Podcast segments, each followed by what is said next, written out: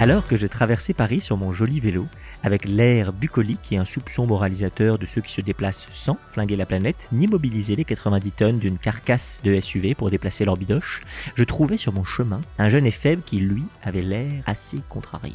Identifiant une démarche agressive, je lui signifiais gentiment et de loin que la piste cyclable était, au frisson de la parole performative, réservée aux cyclistes. Il s'est retourné brutalement et sans aucun avertissement.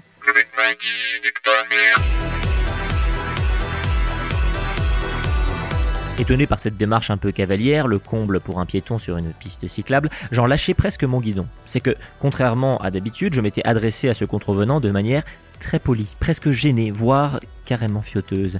Vous, pourriez peut-être vous déplacer de quelques minuscules centimètres, s'il vous plaît, sans que ça vous embête trop, hein, bien sûr.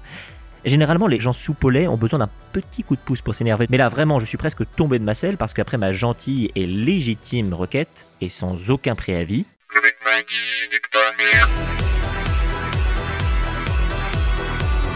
il me restait 10 mètres avant de le percuter, soit quelques secondes à peine. Même court, ce laps de temps me permit de retourner l'affaire dans tous les sens. Car au fond, je dois l'avouer, je suis doublement chafouiné par les gens agressifs et impolis. D'abord parce que je n'ai pas spécifiquement envie d'aller niquer ma mère.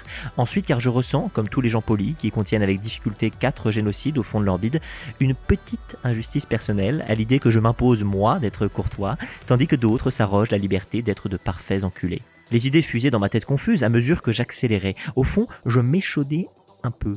Je n'en revenais pas.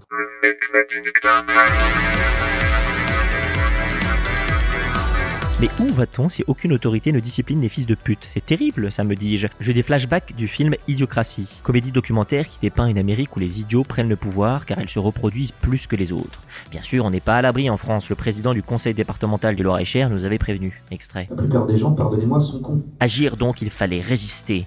C'est décidé. Je vais le défoncer.